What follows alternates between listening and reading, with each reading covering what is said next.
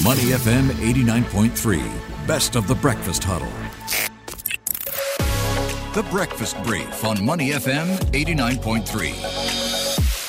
Money FM 89.3. Good morning. It's the Breakfast Huddle with Elliot Danker and Ryan Huang. Time to take a look at uh, what investors will be paying attention to this week. But first, we're reunited, Ryan, at last. Glad to be back. And of course, uh, if you have not been following, uh, I was uh, recovering from COVID. That's why I've been out of action. So finally, uh, back in the pink of health. And now you're certified fit for travel. Ah, yes, that is coming up in the next few months. So I am looking forward to that again. Oh, to be excited. missing in action. no, no, I'm very excited for you. I mean, it's good. Well deserved break, and you feel a lot more at ease. You know, you're Yeah, vaccinated. Okay, you've got your natural antibodies as well. Yeah, All so good. it's going to be a family trip that we've been looking forward to for a long time, and I think it's the first time in nearly three years, Three years, we yeah. can travel for at least for, for for my family. Yeah. So something we are making plans to really enjoy. All right. We'll definitely follow you on Instagram to see all the details. But first, there are a few things that we are tracking a, a bit of a US China centric type of breakfast hmm. brief. Let's talk about China first, right? Because over the weekend, we saw an increase in mass testing. It looks like there's an increase in cases where I think Shanghai and Beijing are concerned. So naturally, you have investors worried about China's short term approach to COVID, which is zero COVID.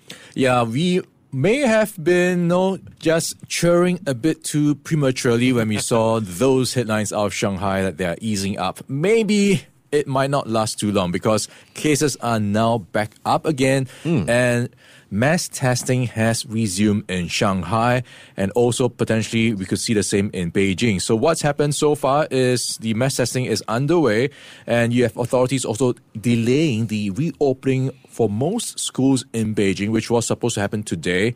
And in Shanghai, they have suspended dine in services at restaurants. So if you look at the news, Instagram feeds of those in Shanghai, they are just bracing for round two. And in some cases, they have been trying to get out of Shanghai. Mm. Yeah. So let's see how this plays out. And we saw what happened the last time around, especially with supply chain. uh, And that's cuts. seen a lot of economists and banks cutting their growth outlooks for the world, for China. Yeah, so if yeah. things take a turn for the worse, we might be in for a, another round of that happening. Although I did speak to an analyst last week on the bigger picture, just to wrap this particular part up. And one of the things worth considering is how do you see past the short term policy where COVID is concerned and keep focus on China's long term policy, you know, because it can be considered white noise in that sense. But if it keeps coming up, it is a problem. Of course, uh, if you look at the horizon, people are worried about what's going to be happening for the economy Yeah. and whether those rising prices that we are seeing in the US could just throw a spanner in the works. And that saw the Friday session on Wall Street being weighed down by the hotter than expected US inflation data. You're talking about data that's 40 years high, hotter than expected. I have two questions. One, we're paying attention to this week where we are set to get an interest rate decision. We know we're going to get the interest hmm. rate hike. What's the language that's going to be behind this? How aggressive are they going to go? And we're still trying to answer that question, right? Has inflation peaked? Has, you know, could we get a recession? Janet Yellen admitted she was wrong last week. It's week. getting to be a tougher and tougher question to Yeah, answer, yeah. right? So, so far, we have been seeing the communication from the Fed that we will get 50 basis points Yes. in the next couple of meetings. So, pretty much for June, this week's meeting and next month's meeting, we should be getting 50 basis points. And the big thing to look out for is what will be the communication, or at least the hints, for the coming meetings past September into next year. Will we get a more aggressive policy hmm. setting and expectations? So, if you look at the data out on Friday, 8.6%, that was above the 8.3% consensus forecast. Yeah, yeah. That will really raise the level of bets that we could see an even more aggressive Fed down the road to just address the inflationary pressures. Now, of course, if you raise rates too fast by too much, that then brings up a separate question. Will that put a brakes on the rebound in the economy, which could lead to a hard landing or a recession? So you've got to do a bit of a balancing act here. How much you raise and by how fast? So chances of a 75 basis point hike, Would you say it's low at the moment, or that's really what's in question right now? Yeah, we are seeing those chances ticking up as we see inflation data ticking up higher in the past few in weeks. Sure, so sure. if we continue to get that trend just playing out, we can't rule it out. Yeah, all right. Bank of England also set to release their interest rate decision this Thursday, I believe. Yeah, so that's going to be a busy week for central bank watchers. So that's going to be happening on Thursday, and they are expected to deliver a fifth straight hike. And this is all around the rising cost of living. In fact, it has been worrying the UK so much, Yeah. they have ordered the Competition Authority, the competition watchdog, to review the retail fuel market to see why prices are not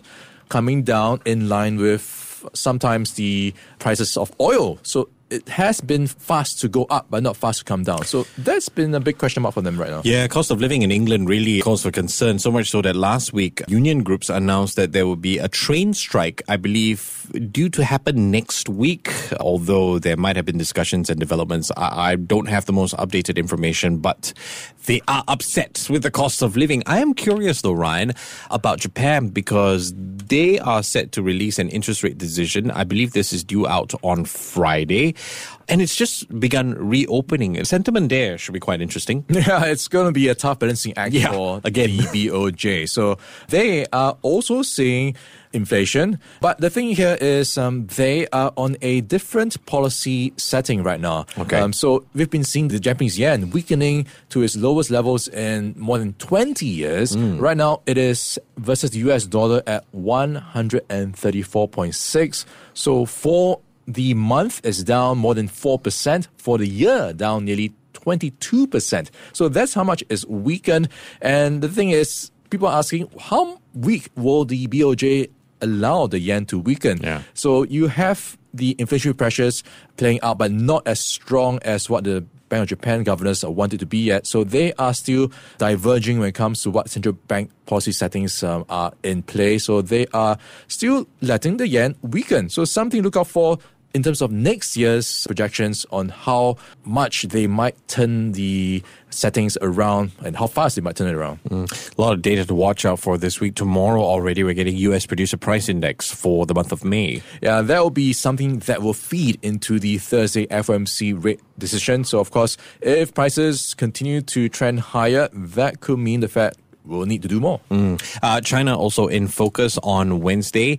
Quite a bit of economic data coming out from them. And this with the rearview mirror of how potentially the crackdown on the tech sector could be over. Yeah, this is a very important rear view mirror. So we are getting data from the past. So it's a bit of a data dump. We are getting fixed asset investment, industrial production, retail sales out on Wednesday. By and large, we are expecting them to improve slightly from April's reading because we did see the easing of some restrictions. But then again, we could be back to Yeah. Tightening measures Yeah, again. So yeah. you have to you know, take it with a pinch of salt on how to read into these data points. And then the following day on Thursday, we will get the home price index for China. Okay. And this is worth watching because China recently lowered its mortgage interest rate. So we'll see how much that has done to help prop up the property market. And finally, NODX numbers from Singapore out on the 17th.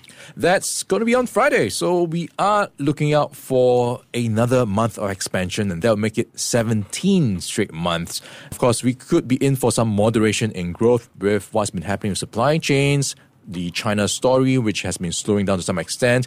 And that's going to be one to watch to give an indication of what type of growth picture we could be seeing come the end of the year, what type of trajectory we are seeing. Yeah. All right. Thanks a lot, Ryan. Ryan returns at 7.35 for the finance update. To listen to more great interviews, download our podcasts at moneyfm893.sg or download our audio app. That's A W E D I O.